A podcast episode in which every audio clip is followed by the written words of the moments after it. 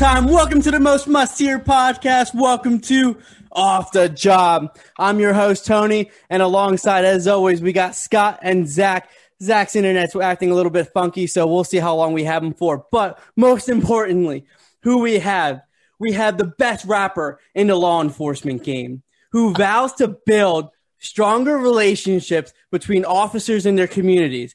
The always hilarious Vine legend, TikTok, you don't stop, YouTube styling, Spotify profiling, aka forensics, better known as Deputy Hookem. Woo! Welcome to the show, brother. Thank Woo! you. That was, I think, the best introduction I have ever had in my entire life. So I appreciate it.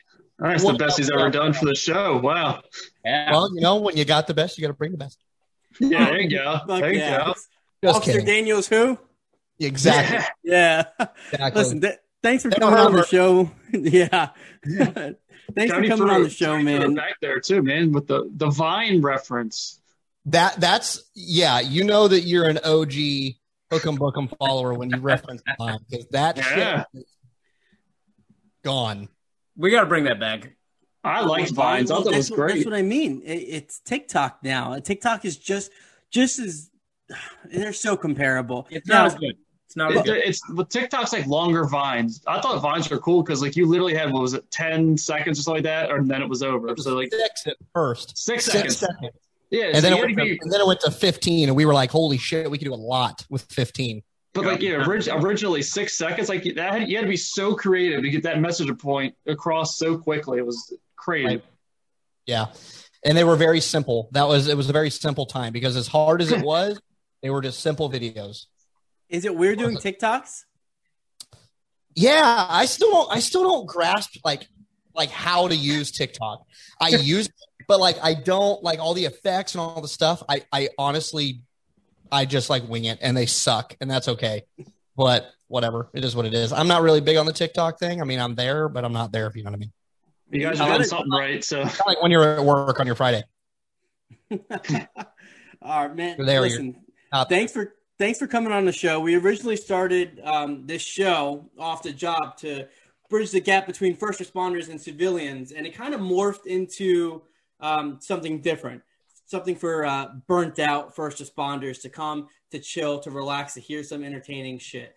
Um, now, not only are your videos funny that you do, but you obviously have more of a meaning out there, and it's humanizing the badge. So we're gonna get to talking about that, but I'm gonna let Scott roll it off here with his first question of this little Q and A that we got going on. So, oh, is this the first firefighter podcast that you've been on? 100%. Oh, Jesus. Yes. oh, Yeah. look at that, Have perfect. you ever I don't know into a I've heard- firehouse? I don't know if I've even heard of another firefighter podcast. I mean, I know they're out there, but as far as like with the guys that I know, firefighter Fenton, Fire Department Chronicles, like they do their stuff, but I've never seen like a podcast side of things. So it's kind of cool. Respect. Nice. nice. Well, thanks. Uh, have you um are you a first generation police? Did you or do you have family in it as well? Um, ironically enough, my immediate family, uh, meaning my mother and my father, were actually paramedics. Um, so Oh, they started on the right side of, of first responding, right? And I finished on the wrong side.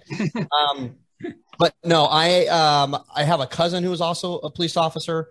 Um, and in my family lineage, I actually have four police officers that have been killed in the line of duty. Um, that's something I've found out Oh, sure. now as an adult. It's not something I knew when I was younger getting hired, but um, four, possibly five. I'm really big into genealogy, so I researched a ton of that stuff. So it, it's not anything I like. It's not like my dad and my grandfather and my great grandfather or anything like that. But I actually, I have actually technically I have three cousins that are in law enforcement, um, and in that back lineage. But my parents were uh, were paramedics. That's how they met. Hmm. That's that's that's pretty badass. Wow. Yeah. And, And it's actually that's actually the same way my wife and I met uh, on the job as as police officers. I thought you were going to say through genetic testing. I was going to say that's a little No. weird. I fa- yeah, yeah, it, yeah. She came up on a test, and I went knocked on the door. I would say West Virginia is a lot closer to us than it is you. So You joke, but a lot of my family lineage is from Tennessee and Kentucky border, so I'll let you figure that one out. oh Jesus. Oh man. So um, Hookem, um, which which came first for you? Was it rapping or wanting to be a police officer? Uh, definitely the music. Uh, I've been doing music since I was about 12 or 13 years old. Um, and it, it, it kind of morphed into, I mean, it was a hobby. And then like when I was like 16, 17, I had a manager. So I kind of started doing a little more of it like semi professional, I guess you could say. But when it came to going to starting school, uh, I had put in to go to college at uh, Cal State Long Beach, and I wanted to go to their audio engineering program that was awesome, and I didn't get accepted. Ooh. So uh, I had been accepted to San Diego State University. Yeah, real real buzzkill. Uh, accepted to San Diego State University, and I went without really like an idea of what I wanted to do because I was kind of like sucker in the dirt kind of thing. And um, my senior year of high school is when my uh, school resource officer kind of put the bug in my ear and I was like, "Have you ever thought about being a cop?" And I laughed. I was like, "No, I don't think so." uh, I'm not. I, I, mean, you guys, uh, from seeing our videos, I'm sure you can assume I'm not a very big guy, um, and I was definitely not uh, any bigger in high school. Let me put it that way. So, uh, uh, you know, it was just kind of a, a joke. Um, but as time went on, it kind of clicked, and, and I was like, you know, that actually would be a really cool job to do. Um, but when I went to school, the music stuff kind of faltered because it it was hard to do both and to travel and to do the things I needed to do. Um, it it didn't come back until I was already on Vine, and I had met Officer Daniels, and he heard my music from somebody who sent it to him, and suggested that I pick it up and tailor it to law enforcement, and that's that's kind of where that came from. Oh, so I mean, throwing it out to you, man. You your shit's good, man. Like we, you know, when we were doing research for this episode, like I didn't know about the whole rap and stuff. It, it's good, man. It's it's good shit. Thank you. I appreciate. Listen, I, I, I have here some lyrics that uh about oh, about oh, us. Um, no, and you know okay. what? It, it, okay. it's it's it's it's good. It's good because, uh, but I gotta throw it out good, there because so. it's it's about firefighters. So it goes. Check the thermostat. Burn it again. Call the firefighter. Notice the one burns brighter than a highlighter. That's a pretty fire line. I'm not gonna lie. That sounds really. That sounds really familiar, actually. Uh, I like that. That's good. what? what? What? Uh. What, you can keep saying that to make him feel better, feel good about himself. Yeah. It's all right. No, th- that's yeah. not my line. That's his line from his that song. Is. That is. Burn to the game. Check the thermostat. Yeah. That's old school. That's actually yeah. really old school. Yeah, twenty well, twenty eighteen. I saw on Spotify that you put out that album. Yeah, uh, that those lyrics actually had been written several years prior, and I and I redid the track for that album. Um, yeah, so it's um, it's something I you know I had in my back pocket, and I was like, you know what, I got to fill up this album with tracks. Uh, might as well re-record stuff that I wrote years ago, and it worked out. You know, it's funny that you mentioned your stature when you were thinking about becoming a police officer because yeah. for a little while before I saw the light, I was actually in a police academy, and I'm not the tallest and back then the biggest dude. I'm like five seven. Uh, I think back then I was like 165. And one of the cadre came up to me and he was like, "Yo, bro, you're gonna be in a lot of fights." Bigger than I was. I was, uh, I'll say five six on a good day, five five, and when I was in the academy, probably 140. Oh man, maybe maybe 150. Um, but I, I also had been an explorer uh, prior to that. So before going to the academy, I was 21 in the academy, so I got hired right at the minimum age you could be. Um, I had been an explorer for three years prior to that, so I had been lucky enough to see a lot of that and to experience it. And as you guys know now, doing what you do as well, it's not always the bigger guy that wins the fight. So no, uh, sometimes it's nah. smarter, not harder. Exactly, hundred percent. A twenty foot straight ladder always fucking gets me. I am short. Let me tell you. One quarter of like, the entire ladder. Yeah, I'm, I'm still trying to figure out the angle here. Ninety degrees. Got to throw it on a good day. Hopefully the wind's behind me and I could just toss oh. it right off. yeah, yeah. I've never had that problem. yeah, lucky you on that one. yeah. yeah. So, deputy, today we're gonna do a little bit earlier than usual. We're going to do a little uh, this or that, which is we ask you a simple you know, this or that question, and you pick a response. Whether or not you want to divulge into that response is completely up to you. Okay. Um, but we're gonna dive straight into it. So, uh, He's smirking. He's ready for it. He's like, I've been training this whole entire week just for this moment. That's right. That's right. so on the first one, would you rather wear high heels or a belly shirt for three straight days? Belly shirt. Oh, that's an easy one. Yeah, belly shirt. Belly shirt. Tony, You would probably rather me wear high heels, but I would rather wear a belly shirt. I'd probably get paid more in the high heels, to be honest. It just would hurt. Like uh, my feet would kill me. That's the only thing that would stop me. I'd be like, ah, like I can't walk. and and doing a pursuit in high heels does not sound like a good time. No, no, Nah, not at all. no. Okay. That's if I even muster up the energy to keep running after them. And why? You know, nobody wants me to arrest them anyway. Why would I keep running? Why chase them? You have a car. you can't outrun the radio. That's what we. Okay. Would you rather sit down with your parents and watch every sexual encounter you've ever had, or sit by yourself and watch a sex tape of the night they conceived you? Oh, that's a tough one. I, I would rather watch me be conceived. I think, as sick as that sounds. Wouldn't have to explain anything. No, I, I'm good with explaining it. I just think that like I could be like, uh, like I like I've seen some shit in my day, right? and you go through one tweaker's cell phone and you've seen enough to last you for a long time with grossness. So that doesn't bother me, but what would bother me would be the awkward sitting there while they watched me doing it. That would Yeah. bother me. Yeah, I I, agree agree. 100%. percent Yeah, oh, yeah. You mean that awkward question of how much more cocaine do you have in your butthole, or do I have to search you? It's been asked. oh boy. Yeah. Okay, so simple one: Dr. Dre or Eminem? Mm. Eminem. Oh, yeah. Okay. Well, well, all right. Well, without without Dr. Dre, is there an Eminem? No, there's not. That's true. Yeah. That is true. So, I, That's not what you asked. I'm yeah, that's true. I mean, I'm, I'd rather Eminem all day. I'm just, I just have to. Someone has to back Dr. Dre up and, and his beats. So, No, totally. All about it. Uh, you know, Dre is is from a, a different generation of, of hip hop, and um, as good as his music is currently uh, and was back then, it's just a different generational thing. Uh, and I, I also think that Dre and NWA and Eazy and Ice Cube and all those guys, they all kind of sound the same. They all have the same Yeah. West Coast hip hop ish, like, whereas Eminem was in a league of his own. He was something new that nobody had ever heard. Okay. So we have discussed this on the podcast plenty, and it is Oh, the yeah. most difficult thing during a work situation. Is for you, it's even worse.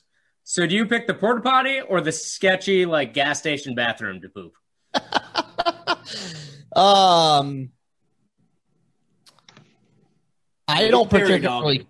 When I gotta go, I gotta go, and I have not made it before. So Oh, God. I love it. That's honesty, though. That is a it's- hundred percent honest answer. Oh, And there's it was bad. times. It you want to know the worst part about that story? I Oh. wasn't. I wasn't near either a porta potty or gas station. I was in my fucking station, oh shit! Oh, gosh. pissing in the toilet, standing up. Would you have like a shark just popped out the other end? I sneezed. Oh boy! I, I get it. I kid you not. I had. We have this breakfast spot that has like that greasy breakfast food that you have. You know, Oh, the best. It, yeah, it's the best, but it wrecks everybody on the entire squad, and you know that it does. So that's what we did. I went to patrol, uh, went to breakfast with the patrol guys, and I go back to the station. I'm planning my day. I'm doing my thing. I'm wearing my slacks and my button-up shirt, you know, my tie. I'm like doing everything right. And I was like, oh, well, you know, I, I kind of feel like I got to take a dump, but I'll hold off a little bit. I'll just go pee, ease the pressure off, you know, and then I'll go to my desk, end my day, and then go visit my office. Um, that didn't happen. What you didn't want to take off the gun belt, the Kevlar, the I spent the next hour and a half driving home to shower, get back to work. It's a sto- it's a story. Let me tell you. I I mean, we have the same situation with, and these guys can back me up on this. Is the Firehouse coffee is like liquid Drano for your gut? Oh yeah. It's You want to get you want to get cle- you want to get cleared out. That's how you do it. Mm. Do you guys use uh, uh, Folgers over there at, at the precinct or what? Because because we only buy the shittiest coffee. We need to hook up a fire department coffee and buy more of his coffee, but we use I can do that for you. Maxwell, Folgers. Yeah, no, you know, most of the time, most of our guys have like, we're bougie. We got the station cure. We try to be like Bougie. you guys. Like, so here's the thing: we don't have lazy boys, okay, or big screen TVs, so we get Keurigs, and that's what makes us feel like we're firemen. So Okay. we have the the Keurigs at the desk. Uh, my partners each have their own coffee maker at their desk. You'd think we could just have one. We don't. Um, but the patrol guys, they have their own Keurig for the patrol team. Other than that, there's local coffee spots we go get. But uh, old school coffee, nah. I love the old school coffee. It's terrible. No Folgers in the cup with the with the coffee filter. No. it's It the best part of think. waking up. Yeah. Yeah. Feels the sarcasm. It's great. Yeah. Well, when you're directing traffic for two hours on a rollover crash, you don't want anything waking up in your cup, if you know what I mean. Oh That's why yeah. we just, we just park the park the truck across all the lanes of traffic, and then you just go behind the truck. Yeah. I know. Right over all the evidence. Yeah, right. Not our fault they left it there. Yeah. Nah, it is what it is. If I could do it, I would. Don't put out our car fires. okay, funny story about that. Funny story. So I was a rookie cop, and I was working night shift, and uh, I got a call of a brush fire at like two in the morning in the river bottom. Right, it's probably some transient fire or whatever. So here I am, 21, motivated, ready to go. I'm like, oh my god, show me en route. I'll be code. And I'm like hauling butt. I get there, I get out, I get my fire extinguisher, I find the fire. God, I'm a hero. Well, here comes the fire truck pulling up and parking. You know, the guys get out all half asleep. and I'm like, hey, um, it was right over there. I used the fire extinguisher. I put it out. Um, you guys just might want to check and make sure it doesn't come back, but it's just a little spot fire. And he goes, huh, you want to give me your fucking taser so I could do your job next time? I was like, um, sorry. I thought like same mission, same team here. Apparently not. not. so that was in that station, and they were kind of like uppity, the fire department guys. They were kind of uppity. I then went to a rural station, and I had a dumpster fire that I put out with fire extinguisher. And the guys drove up in the fire truck and looked over. These were cool guys. They drove up in the fire truck and looked at me, and I was like, "Hey, I put it out." And they're like, "Cool, good night." And they just kept going. That's some shit we would do. yeah, I was like, what you should have done is Yeah. brought the salty guys a case of donuts and just been like, "Hey, I wanted you to feel a day in the life." yeah, yeah. Catch, catch jobs, not feelings. they thought they were really special for some reason, and I was like, "Okay, sorry about putting out the little homeless fire." Now I got to get my fire extinguisher recharged. Thanks, guys. Well, I mean, we all know how it is, right? You guys become firemen because firefighting's exciting. And then we run EMS all day. Just like we become cops because pursuits are exciting and uh, major crime scenes are exciting and chasing bad guys is exciting. Now, How- you how's run that- EMS calls, I take burglary reports all day. Those are the only fun times of our day. And then when the one time happens, like if we have a pursuit and I'm like, oh, this guy's running, and then a fireman were to tackle him, I'd be like, Yeah. my dude, what are you doing? no, you don't got to worry about it happening on my end. Not doing it. Yeah. Situation dependent. Ours there sometimes. Trust well, me. one time, I remember one time I, I was at the hospital, and one of the guys got out of the uh, mental health unit, and he's a big guy, jacked, huge, and he's on a mission, and he runs past like everybody. Then two got two firefighters that I was at the hospital with run after him. I'm like, No. no, no. He just No, left the mental. He left the mental health unit. He could kick all of our asses over again. I'm like, no, I'm gonna just wave and say see you later. Like, not doing it. Yeah, Not happening. I know a fireman who uh, chased a guy for one of our one of our local PDs, and he was like a marathon runner. And this guy runs, and he takes off, and he's chasing him like in full turnout gear, and he's just chasing the guy. No. The guy's looking back at him, and he goes, "Hey, dude, I can keep this up for four miles. Your choice." And the guy just stopped and like laid on the ground. You know, it is what it is. That's using smarts right there. Okay, on to the next one. If you had to pick one or the other, have a flock of geese swarm you every time you fart, or never use a phone or computer again? Which one do you choose? Flock of geese. nice. It could be a challenge. Yeah. He has a gun. Yeah. Yeah. Geese are aggressive. They are Oh, yeah. aggressive. They're little shits. Yeah. All right, go go go for it, Zach. Alrighty. So your big concept uh, has uh, been this, you know, humanizing the badge kind of uh, theme you go with. Um, what, where did that idea come from? Was it your idea? Was it, uh, you know, you know, I guess what was your inspiration? Is the best way to put it. Um, humanizing the badge as an organization uh, Mhm. uh, was started actually by, by Mike the cop. Um, Um, Mike you guys- all the names today. uh, so if you guys know Mike, um, his his brother actually was killed in the line of duty uh, several Oh, years before. no. Yeah, several years before he started doing the social media stuff. And his dad is actually a chaplain. So when his brother died, they obviously, you know, did a lot of things in his memory in the community and they saw kind of how it worked with bridging that gap. And I think that they kind of came together and realized that they needed to do something because of what was going on and to humanize law enforcement because they themselves had seen what it was like for somebody to murder a law enforcement officer and their family.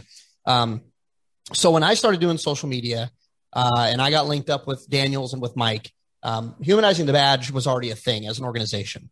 Uh, they approached me. They asked if if we wanted to be involved with humanizing the badge, and of course, absolutely, we said yes. Um, but as an idea of humanizing the badge or to humanize the badge, um, I think that's something that's ingrained in us and something that we've been doing even before I did social media because you don't like to go to work every day and be the guy that's a jerk. You don't like to go to work every day and be the guy writing tickets or whatever. You know, you have to do your job, but at the same time, you want people to see you for you, not for the, the uniform that you have on. Um, so I think that's something natural that cops do. But you know, I've been very lucky to be able to spread that message through social media. Um, but a lot of that is because of the guys that I've worked with, with you know, Officer Daniels and Mike the cop, Officer Smith, um, the guys that are really, really doing good stuff. Um, it, it, it's been a total honor. Um, but I did not create it, but I am happy to keep it going. Let me tell you that. For sure. Yeah. Do you have a lot of positive returns with messages from uh, just regular civilians saying, "Hey, man, like it's really cool what you're doing," and like, what's you know, what's the hate like on the opposite end of that spectrum? Uh, yeah, we we do get a lot of positive stuff, um, especially when we when we first kind of started and things weren't so polarized.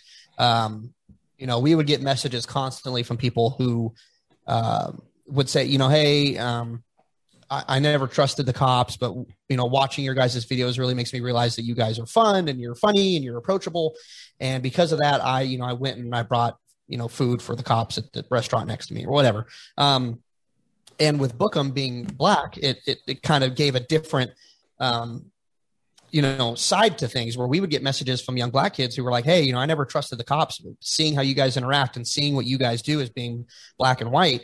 Um, it, it allowed me to kind of trust a little bit better. Um, and those messages are always great. And then there's the messages from cops about my music and other first responders about my music and even citizens that are like, Hey, you helped me understand cops better.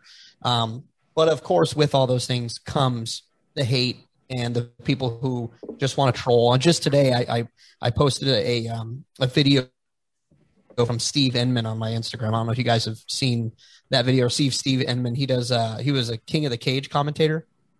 So during COVID, he started like commenting uh, or commentating on um, like just hilarious videos where people like eat shit and fall and fight with the cops and get taken out. Um, so I posted one of his videos and it was like a guy outside of a truck and he's like not cooperating and he's like, you know, they're all holding him at gunpoint, trying to get him to calm down and cooperate. And out of nowhere comes this Texas DPS trooper and he, he just levels the dude and takes him out. So I posted it because his commentation on it is funny. Uh, and of course, there's some guy, oh, if he was uh, African American, he would have been shot. And you're like, really?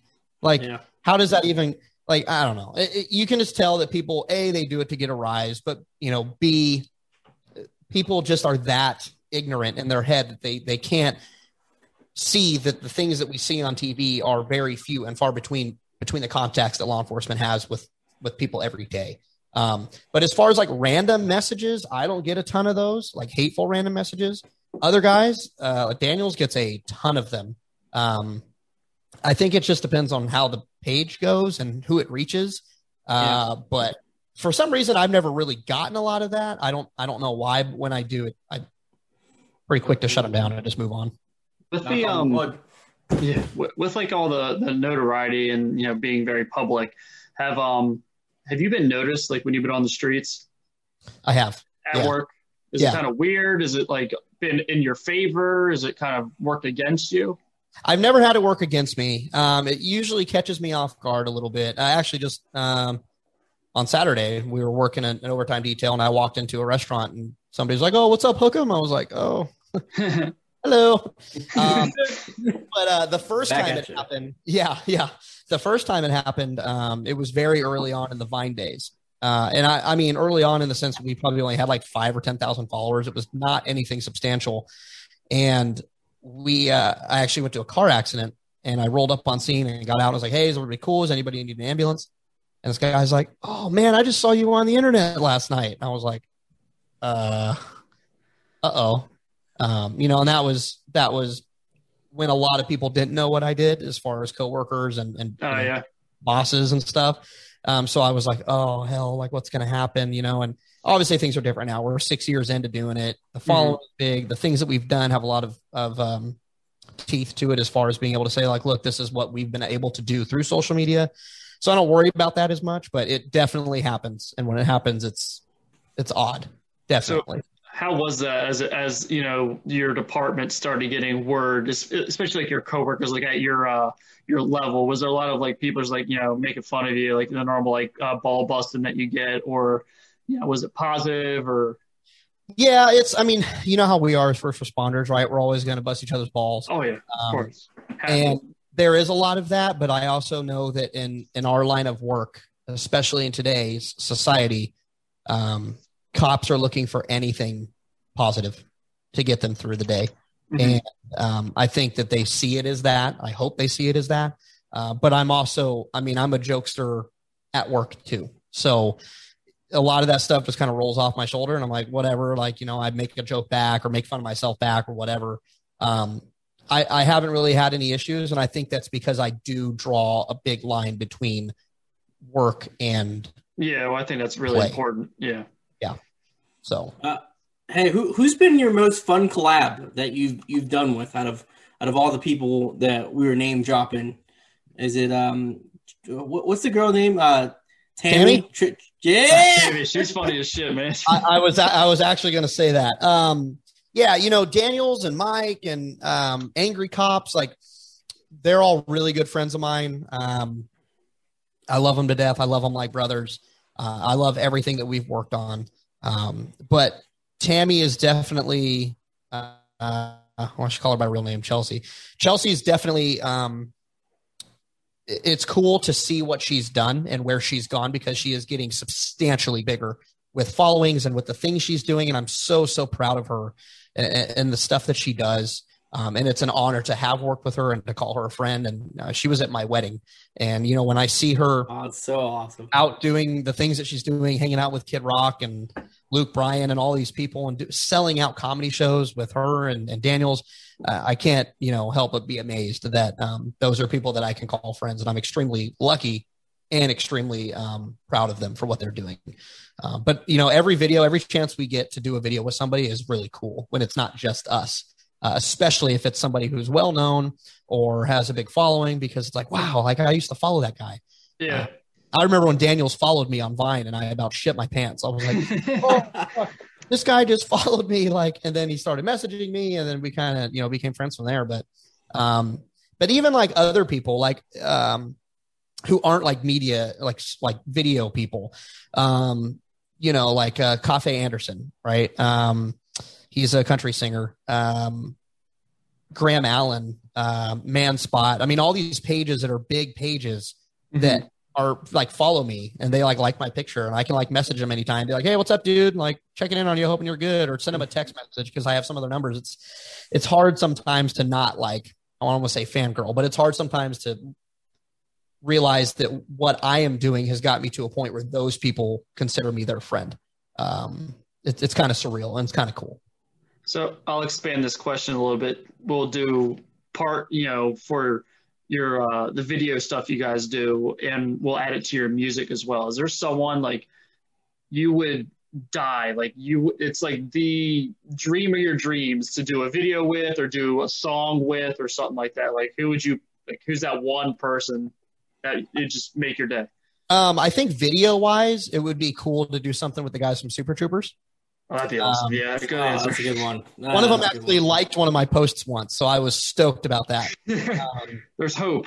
yeah, I thought I thought that was super cool, but um, that would be cool. But in the you know the video videos are like, I don't want to say that they're like a thing of the past, right? But in today's climate, it's difficult to do those videos because anything you joke about, someone's going to take out of context. Of course. And so you have to be careful with how you do it. So I feel like in the last couple of years, I've kind of shifted more towards like being a, a blue line advocate, being a police supporter, like being that motivating factor behind law enforcement instead of doing the comedy videos. But I'm not opposed to doing them if they're done right. But music, I would love to do a song with Five Finger Death Punch. Um, uh, Tommy Vext would be incredible. Um, you know, there's there's so many people that are just incredible artists that support law enforcement and are vocal about that that I think it would be really cool to get on a track with them and and do something extremely positive. Coffey Anderson and I have talked about doing a song for a long time, and I haven't yet.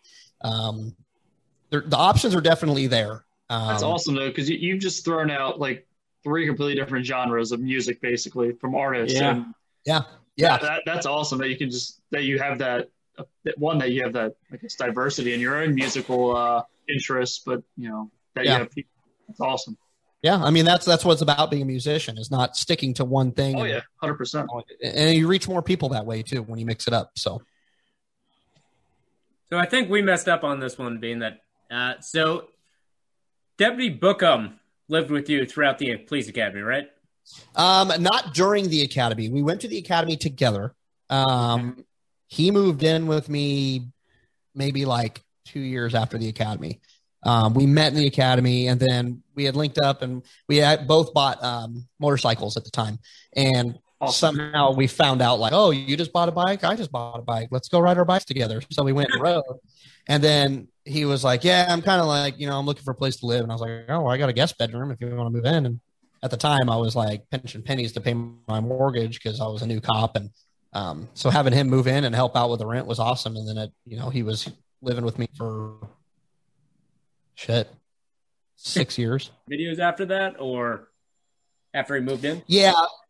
Yeah, yeah. So uh he actually was was uh he watched Vine like every day. Um and he would just be hanging out on the couch watching these videos and he would just start cracking up and like giggling at these videos on his phone. And I'm like, dude, what the fuck are you watching? Like, why are you giggling like a child? And he's like, dude, it's this thing called Vine. They have these six second videos. They're hilarious. And I'm like, oh, okay. He's like, yeah, there's this cop on there named Officer Daniels and he does these awesome videos. He's hilarious. And I'm like, oh, okay. And I checked it out. I was like, well, shit, I could be funnier than this guy. Like, let's try that. um, and that's kind of where it, where it went. And one day I just came up with, hey, hook 'em and book 'em. That's kind of a cool, you know, that's that's a cop saying. I mean, we say it all the time, and it's two people, and it's a duo, and it goes together, and it just kind of stuck from there. Um, but yeah, Did you guys ever think in your wildest dreams you'd go from, you know, living each living with each other, your roommate sitting there just giggling like a little kid at Vines to where you are now with the success you had? No, definitely not. Um, it's it's definitely surreal to, again, like you asked before, look at the people we've done videos with and be like, oh shit, like I used to follow that guy and I had no clue, Yeah. you know, that that he would know who I was. Um, yeah, no, it's it's definitely definitely surreal for sure. So do you guys still ride your bikes together, like Twenty One Jump Street or anything like that?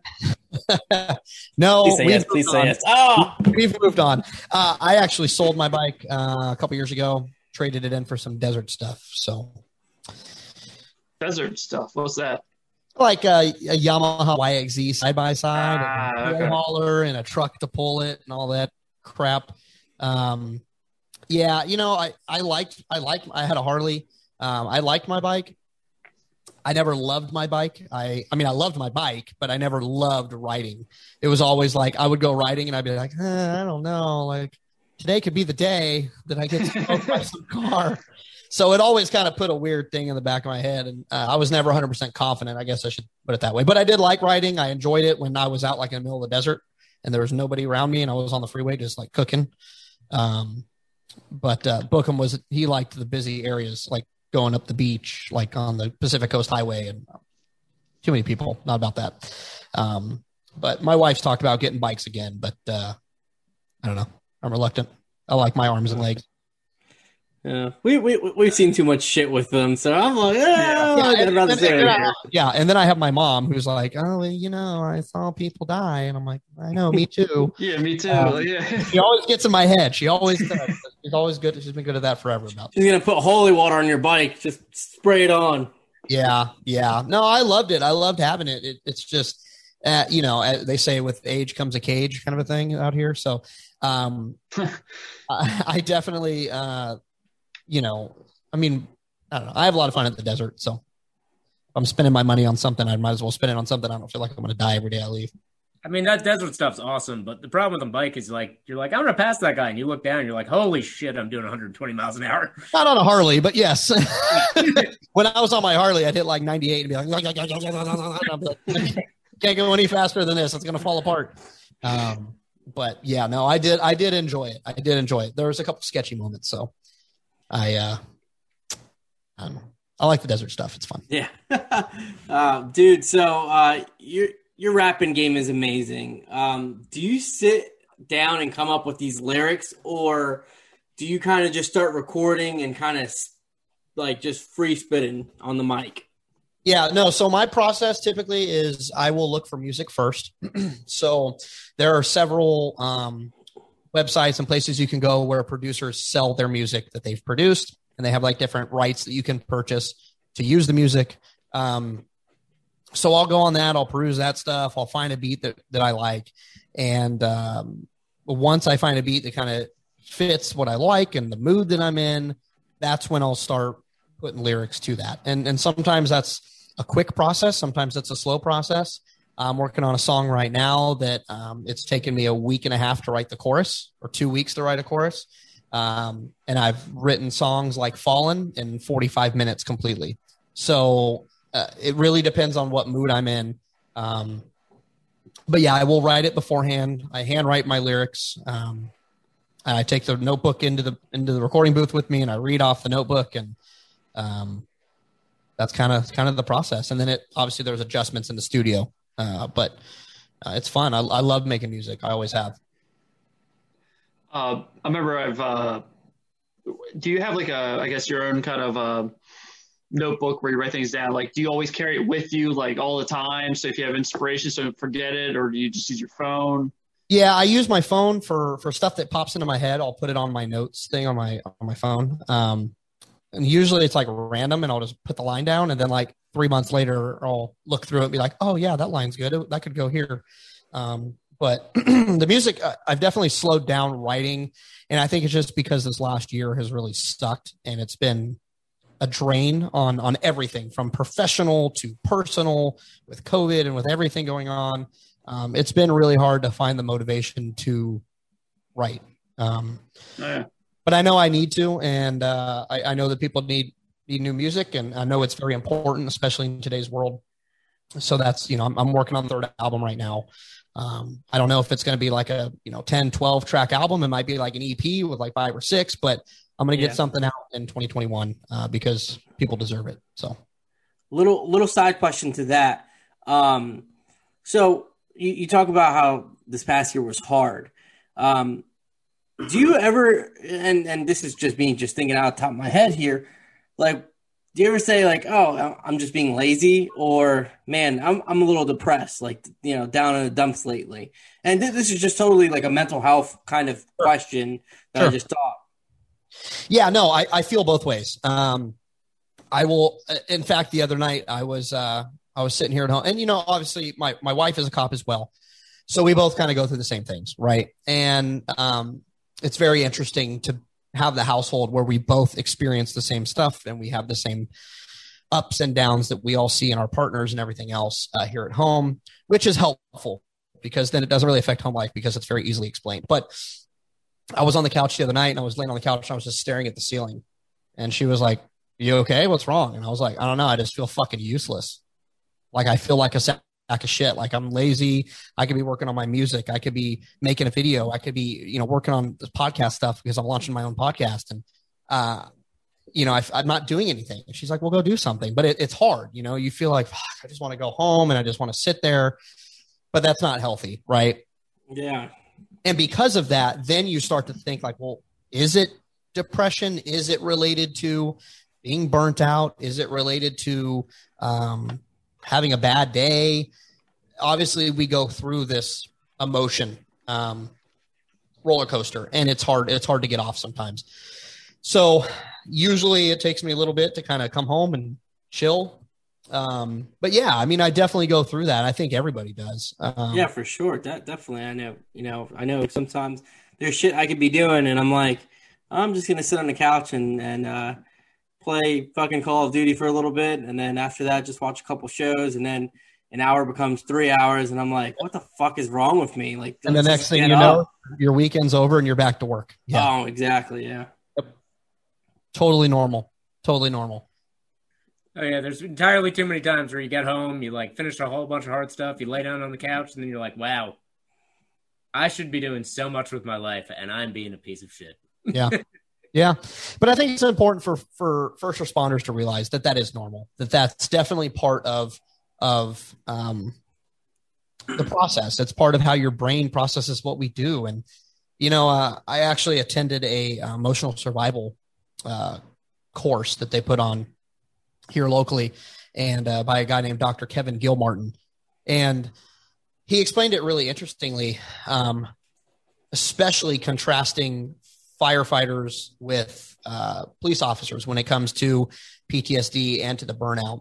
And the way he described it was, you know, firefighters are kind of like um, Pavlov's dog, right? Everything is fine at work, nothing is stressful until the bell goes off. And then, boom, you shoot up and you ride the high, and then you come back to the station and it's back to status quo and you decompress with everybody and you do your things around that firehouse. He said, law enforcement, you know, you come in and you're starting here and then you go to work and boom, you're up top. And then for 12 hours or 10 hours or eight hours or whatever your shift is, you're maintaining this high level of stress and looking around and is someone going to come up and assassinate me and whatever.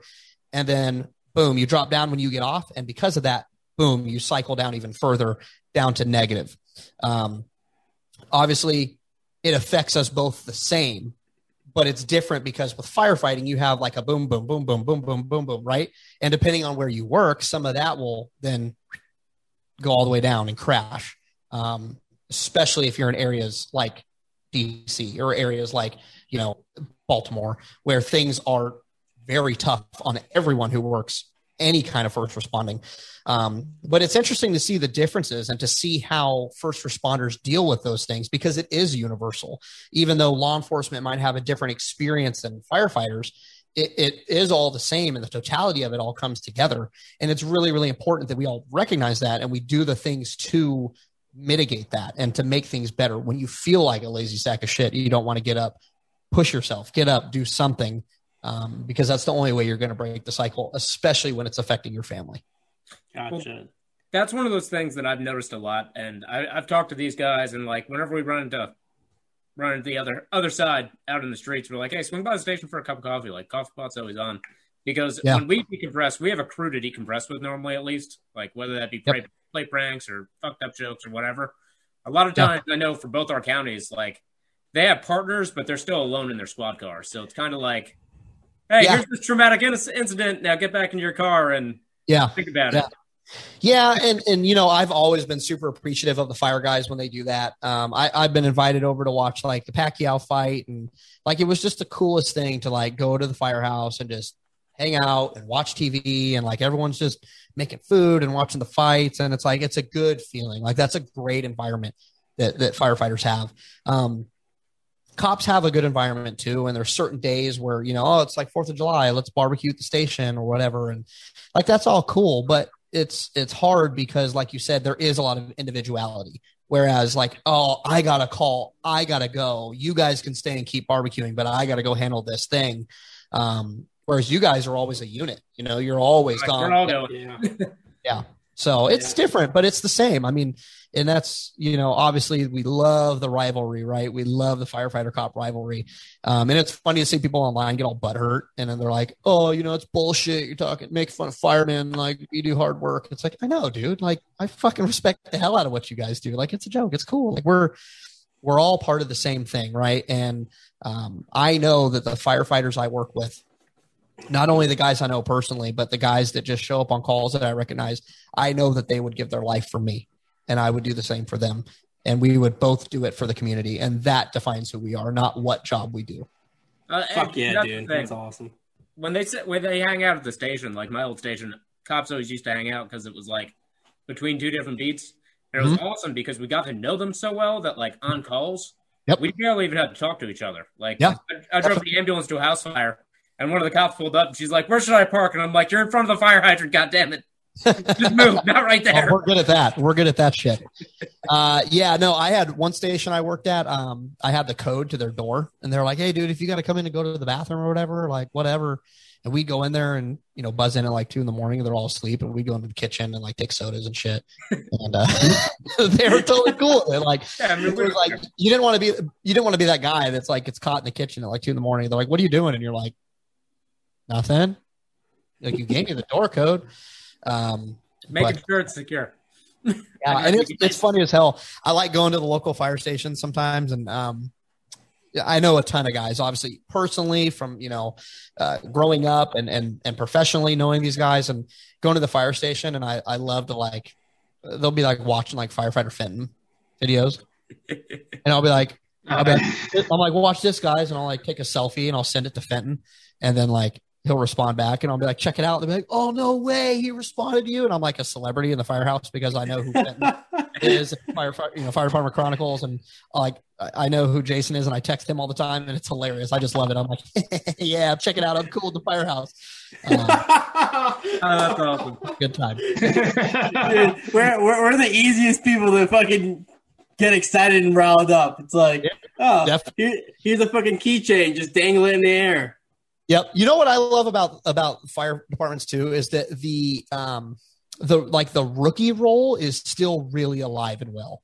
Yeah. And Oh, in, yeah. in Oh, law yeah. enforcement, that's kind of like I want to say it's gone, but it's definitely on its way out simply because guys fucked it up. To be straight up, um, you know, they start hazing people and doing stupid shit. You know how that goes. But um, the last firehouse I went to, some rookie answered the door and they were like, "Proby, go over there and you know do whatever and go start dinner and this and that." And he's like, "Oh, okay, okay," like running around. I'm like, "God damn, you guys give him a break?" Like they're like, "Nah, he's new," and I'm like, "Okay." He'll figure it out.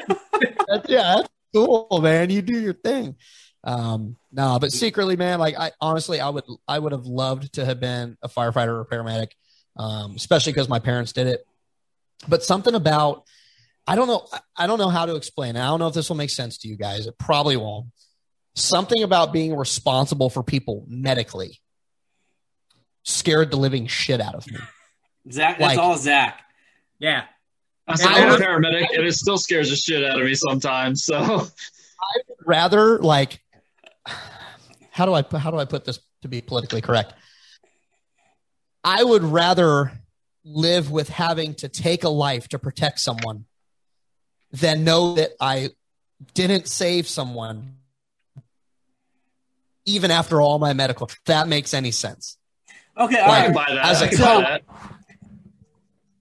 I've done CPR on a many of people, and I'm like, oh, for whatever, right? But when that happens, I'm a cop. Like, I tried my best. I did my best, right? I'm not a paramedic. I'm not a fireman. Like, you got the eight hours of CPR training that I have, and I'm, I'm doing my damnedest. I got a tourniquet and I got these hands, and that's about all I can do, right? So it's easier to be like, "Oh, fuck, well, I did everything I could, you know? And I know you guys do everything you can too, right? But personally, I feel like, man, if I went to like paramedic school, which is hard as shit, and I passed paramedic school, and then this guy died on me, I'd be like, fuck, why didn't I, why wasn't I able to save him? And I would rather be the guy that's like, nah, well, I did what I could.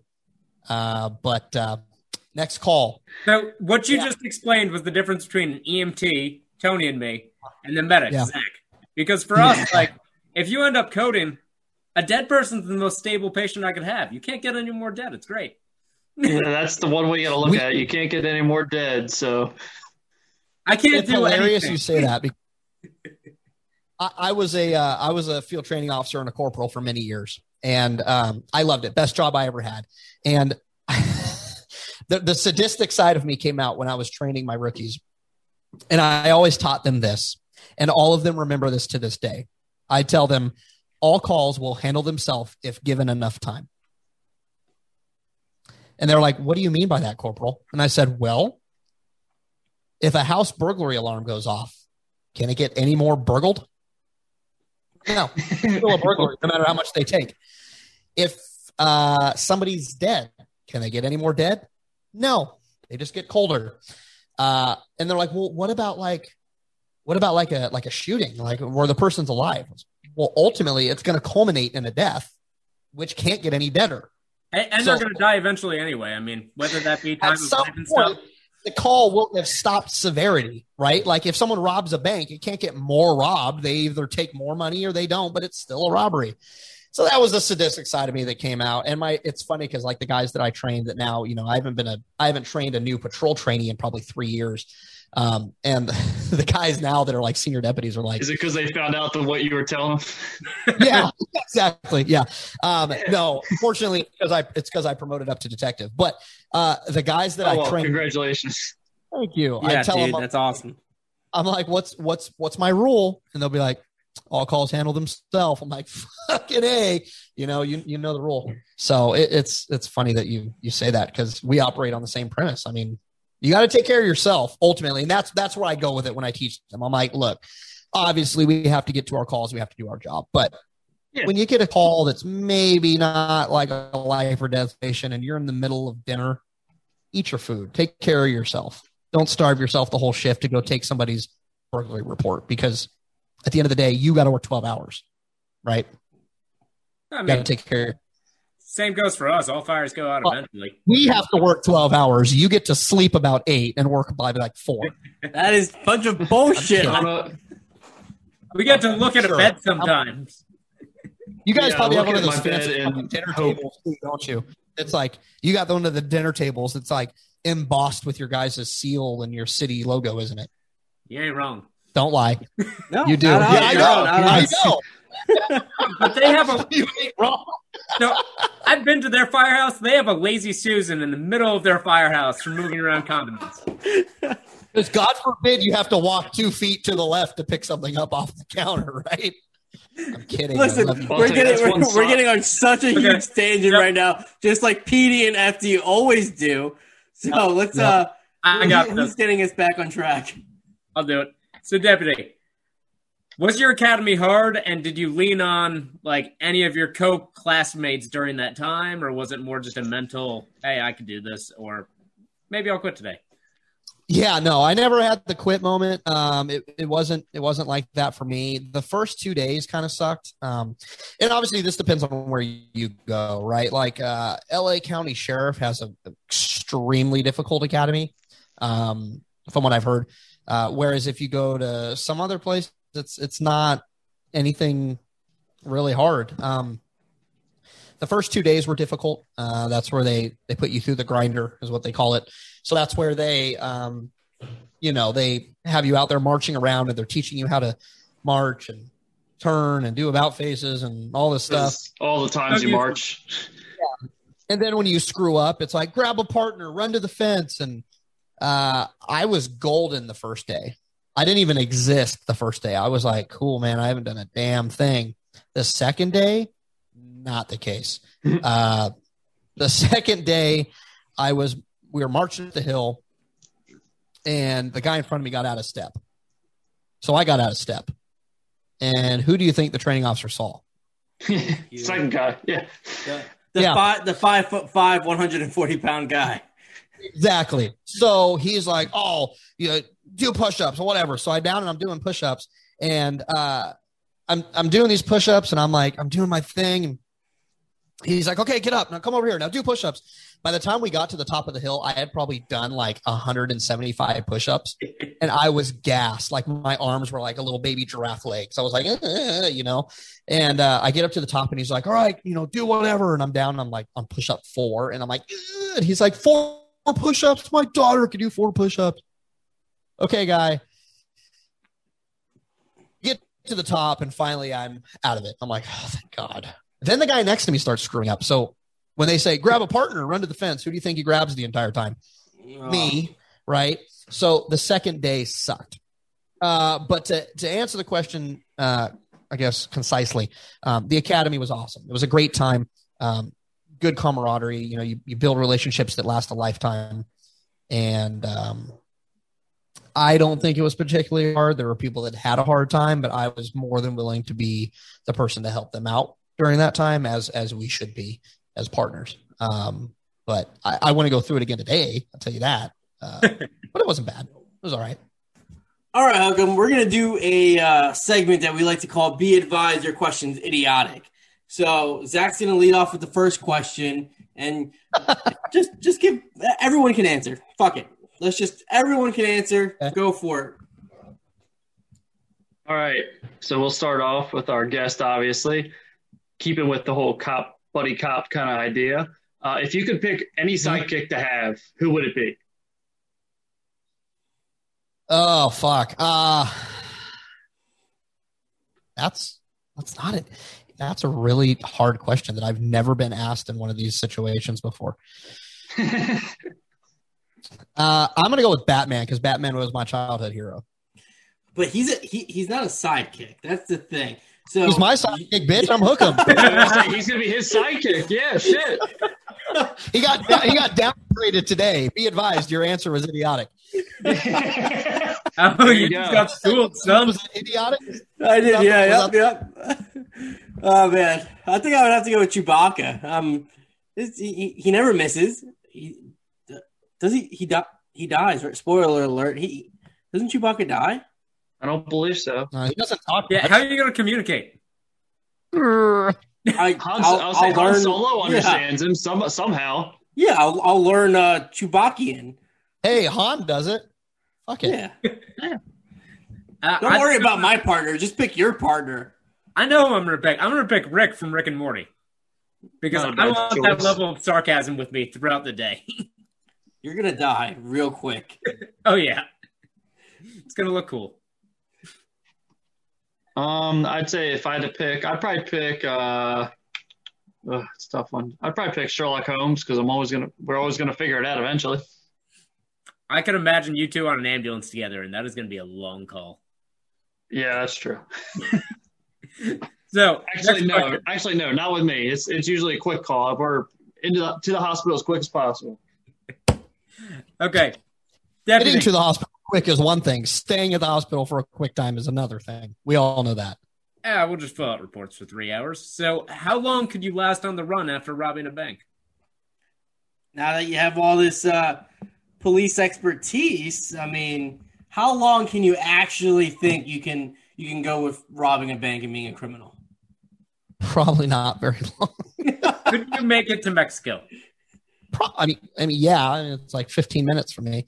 Um, you know, I yeah, I mean, I I don't I don't I would like to think that I've learned some tricks. If IA is listening, I I haven't thought about robbing any banks, uh, but uh, I would like to think I do okay. I mean, I know the things to look for and the things that keep cases from being solved, but ultimately, at the end of the day, they always screw up.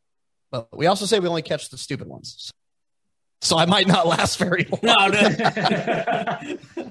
I feel like this was directed at me. Listen, yes, I'm I'm getting caught right away. Why have oh, you yeah, robbed a hundred percent.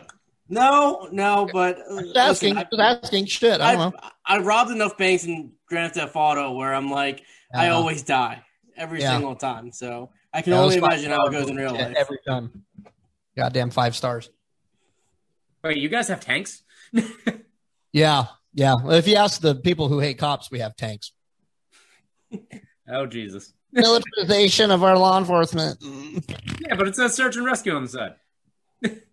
Just remember when they defund you, just to give the fire department that money. Oh, trust me, they're coming after you next. So Yeah, we're taking the heat now, but soon you're going to be in the kitchen. So Hey, We're, all, we're always in the kitchen. yeah. The uniform looks the same. It's blue. It's got patches. It's no big deal. What is a pet peeve at work in the precinct, or um, or do you guys just do you guys call it a station or a precinct? Here we call it a station. Or a Okay. police house, like a firehouse. Police house.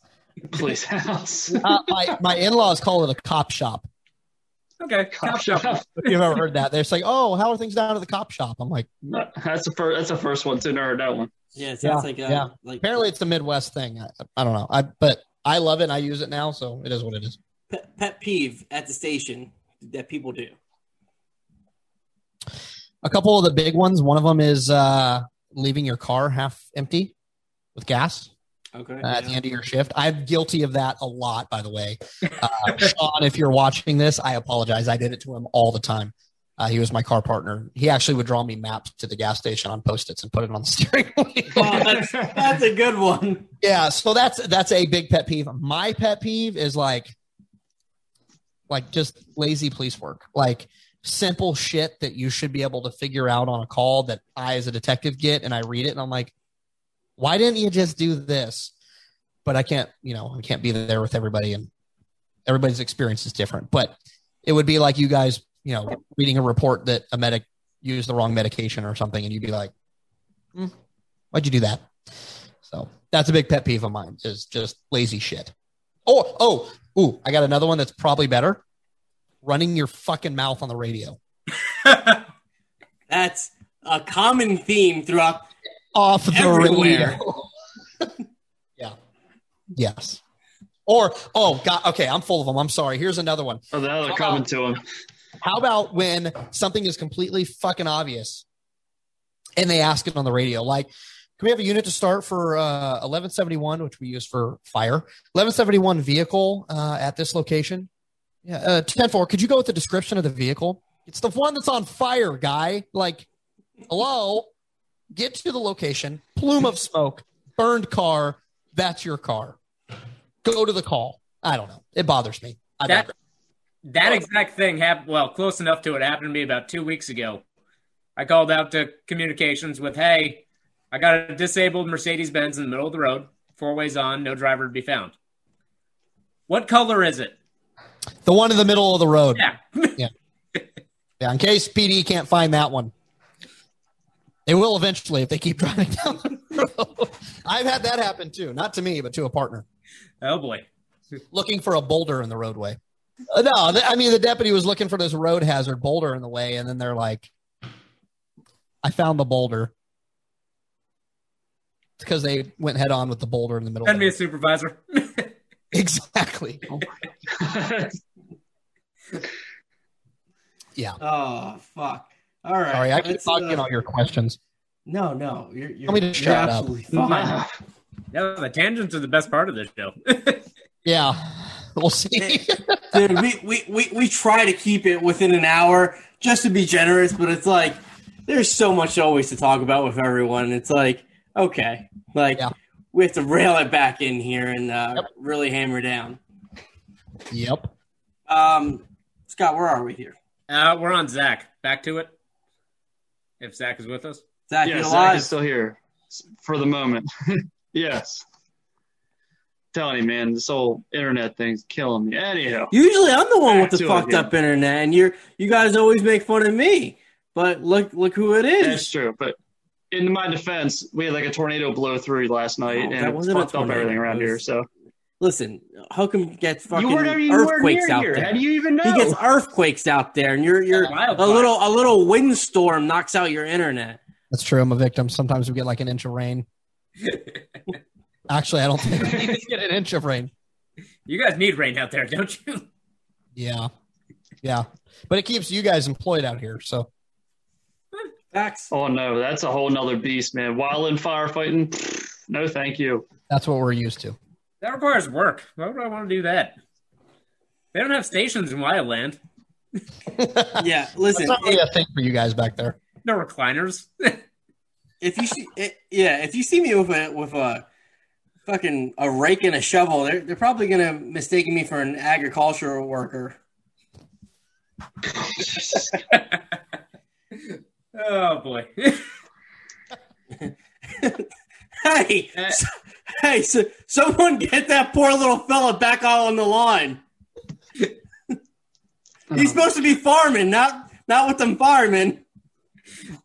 I'd rather do the agricultural work. Fuck that, dude. Zach, a- a- ask your what's your question? I don't even remember where the fuck we're at. Okay, here we are. Tangent. We've digressed so much. Anywho, all right, getting back to it. All right, Deputy. So, in all the stuff you've been doing, you can even answer this as far as uh, being in this the social media world, or just as a police officer in general. What's like the most rewarding thing you've done with all of this? Um, well, in the social media world, uh, the the rewarding stuff to me is is making a difference uh, in somebody's life. Um, especially when it comes to being a first, you know, a, a fellow first responder. Um, being able to help raise money for a family that needs it. Um, being able to uh, highlight something that somebody did, so where it gets attention that it wouldn't normally get attention.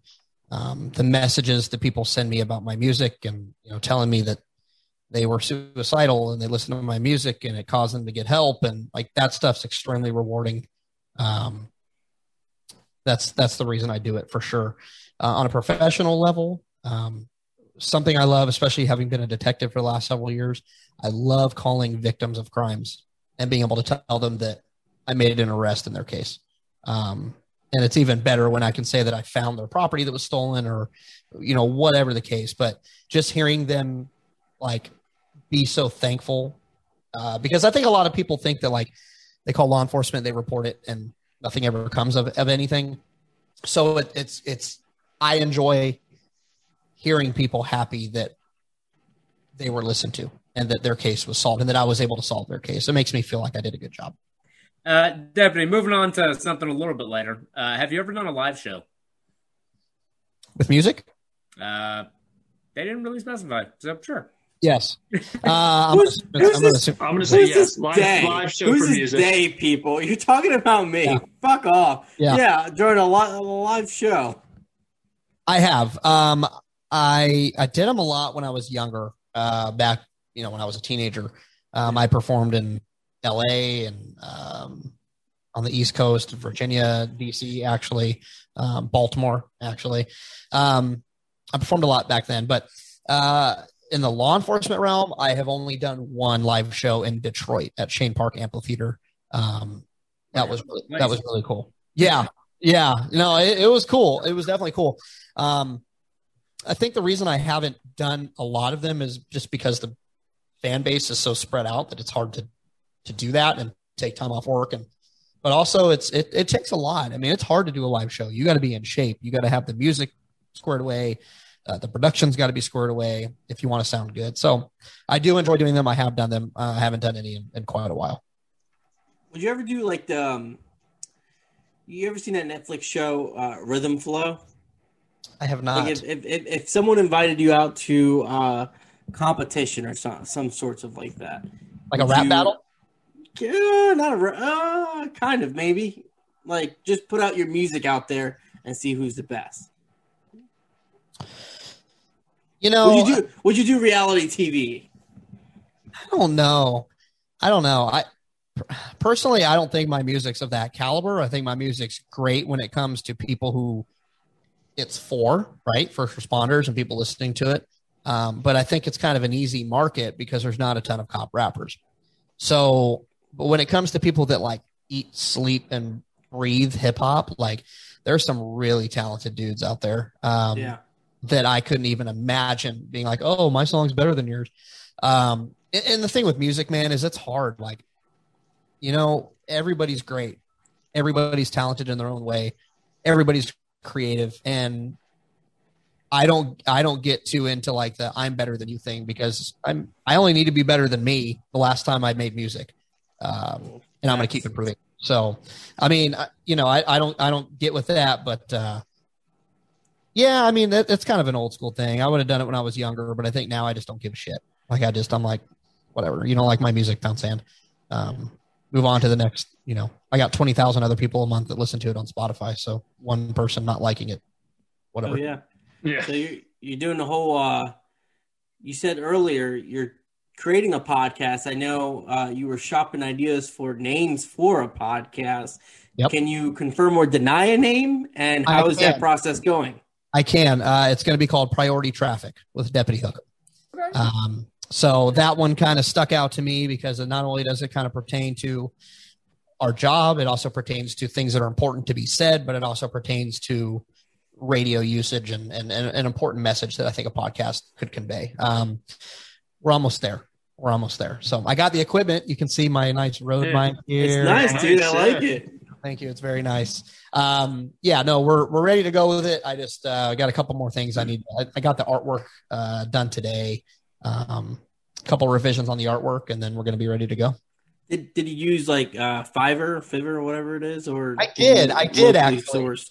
No, I you know, and I have a ton of people that do it, but it's like it's hard sometimes to get them to get the time to do it, and like like my intro, for example, my um, my audio engineer where I record is doing my intro because I trust him with everything. He's mixed every single bit of music you guys have ever heard.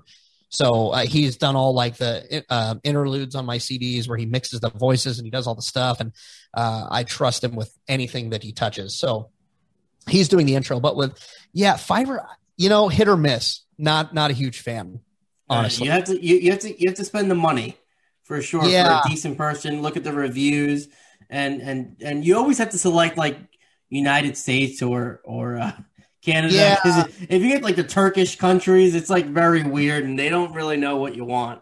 Yeah, I I- it's and it's hard to put it like I'll into say there's a lot of trial and error on our end. Yeah, it, it's hard to put it into words over the internet. Like, be like, oh, could you do? And like, I'm not a graphic designer, so I'm just like, I I kind of have this idea.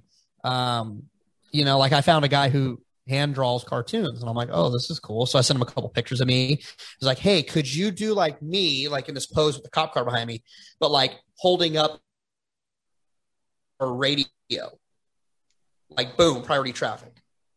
He's like, why? No, I can't. I, I can only use the image you sent me. And I'm like, so you put it in a, a fucking filter? Is that what you do? Like I can do that. I got Photoshop on my computer.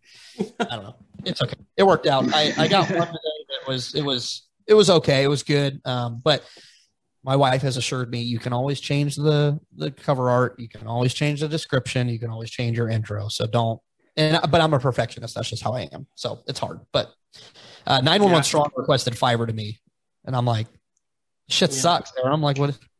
But it worked for him. Yeah, it took, it took us three, four months to get actually started with our first episode.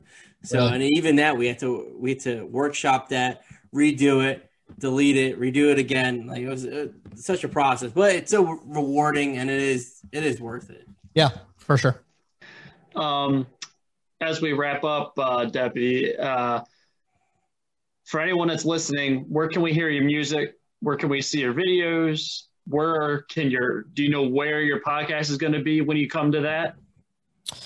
Yeah, so music is going to be on every major streaming platform: uh, Apple Music, Google Play, uh, Spotify, Pandora, uh, iHeartRadio. You name it, it's there. Um, videos, uh, Instagram is uh, Deputy Hook'em. On Facebook, we have a page Deputy Hook'em and Book'em, um, and then TikTok is Deputy Hook'em as well. Um, the podcast I'm using Buzzsprout, I think. Okay, we're So- we're, anch- we're anchor people over here. Okay, okay, and I'm like I'm like trying to figure this all out, but Buzzsprout looked like super user friendly to me when I looked at it. I was at first on Podbean and I was like confused as shit. Uh, Oh yeah, So uh, Buzzsprout um, is going to have it. Uh, obviously, it should be on Apple Podcasts, on Spotify, on all the- everything. all the hoopla. It should be there. Um, we'll see. Hopefully.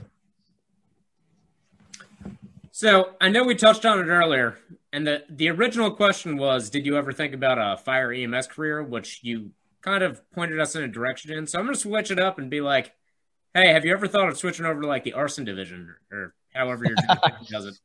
Um, uh, no, I never have thought about going there. I wouldn't mind it. I do. I love going to fires. Um, being in the aftermath of it and like looking at the evidence, like that's always really interested me to be able to be like, oh, where did it start? Like, you know, this and that, the other thing.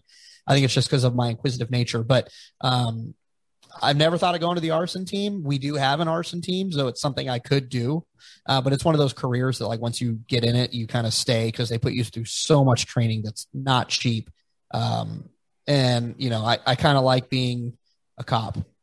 I like being around the patrol guys and around the active crime and stuff. So units like that, being on the helicopter, um, you know, those specialized things, sometimes they kind of pull you away from that. So it's kind of hard to, um, to, to want to go into that because I, I don't want to leave law enforcement per se. Yeah. I mean, I get that. Our, a lot of our counties and jurisdictions end up, the fire department actually runs their own investigations. Yeah. But you have to make it to a certain rank and then you're sent back to the police academy. So you got to go through a whole other academy, but you get to wear a fire patch so people continue to like you. So kind of have its plus side. that is a plus. Yeah, you get to carry a gun, but people like you. That's cool. Um, yeah, no, we have so many different uh, versions of that out here. We have um, uh, in California, they have Cal Fire, and Cal Fire has its own organization, or own investigators for its organization um, that are both, you know, they're yeah. dual sworn, I guess you could say. Um, then we have like our arson team, and other agencies have their arson team, and then there's like the city arson team, and everybody they all come out of the woodwork and argue over who's going to take it. Typical shit.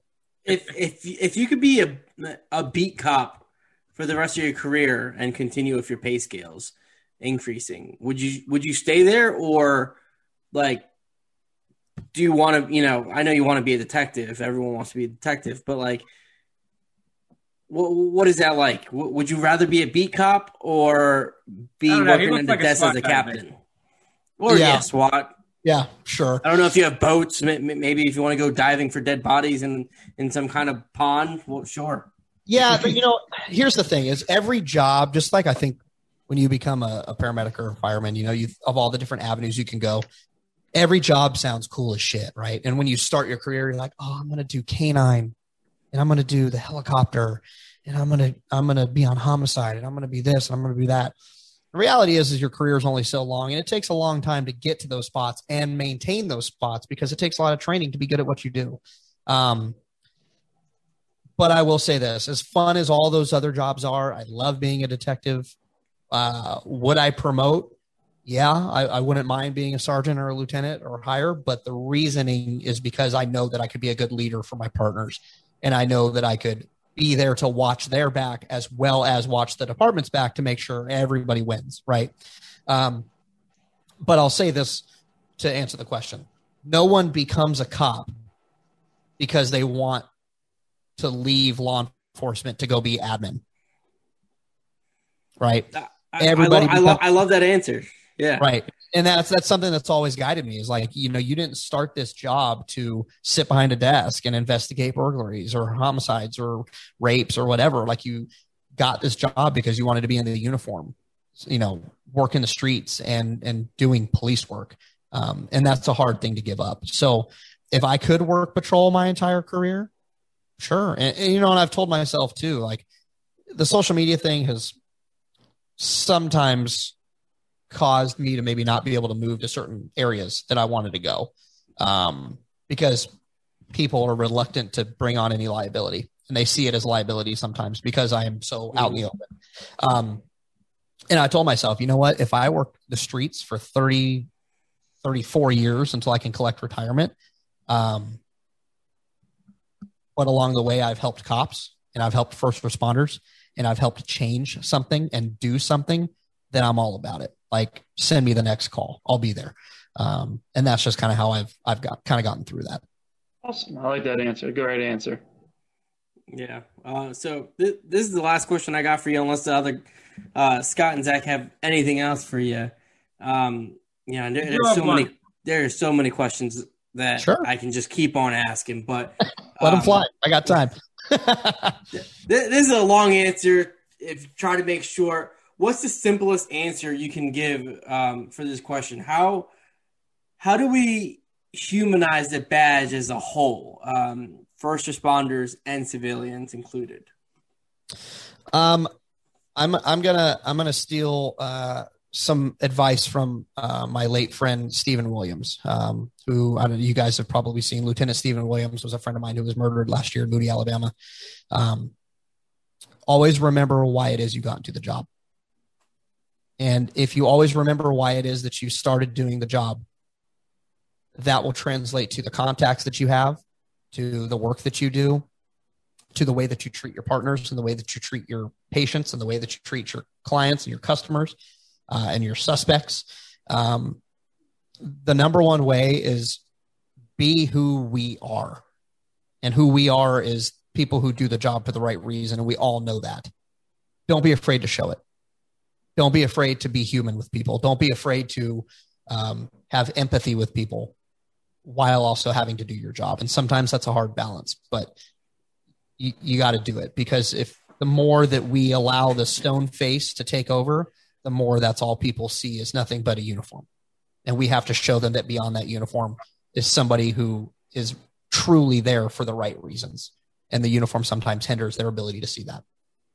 Yeah, dude, that, that hits home like like to the T that hits home because you run you run so many you run X amount of calls with all these um, dirt balls, overdoses, stabbing, you know, whatever the case may be, and you just kind of get sick of it. And uh, at the at the end of the day, you just have to remember that there's good out there in the world.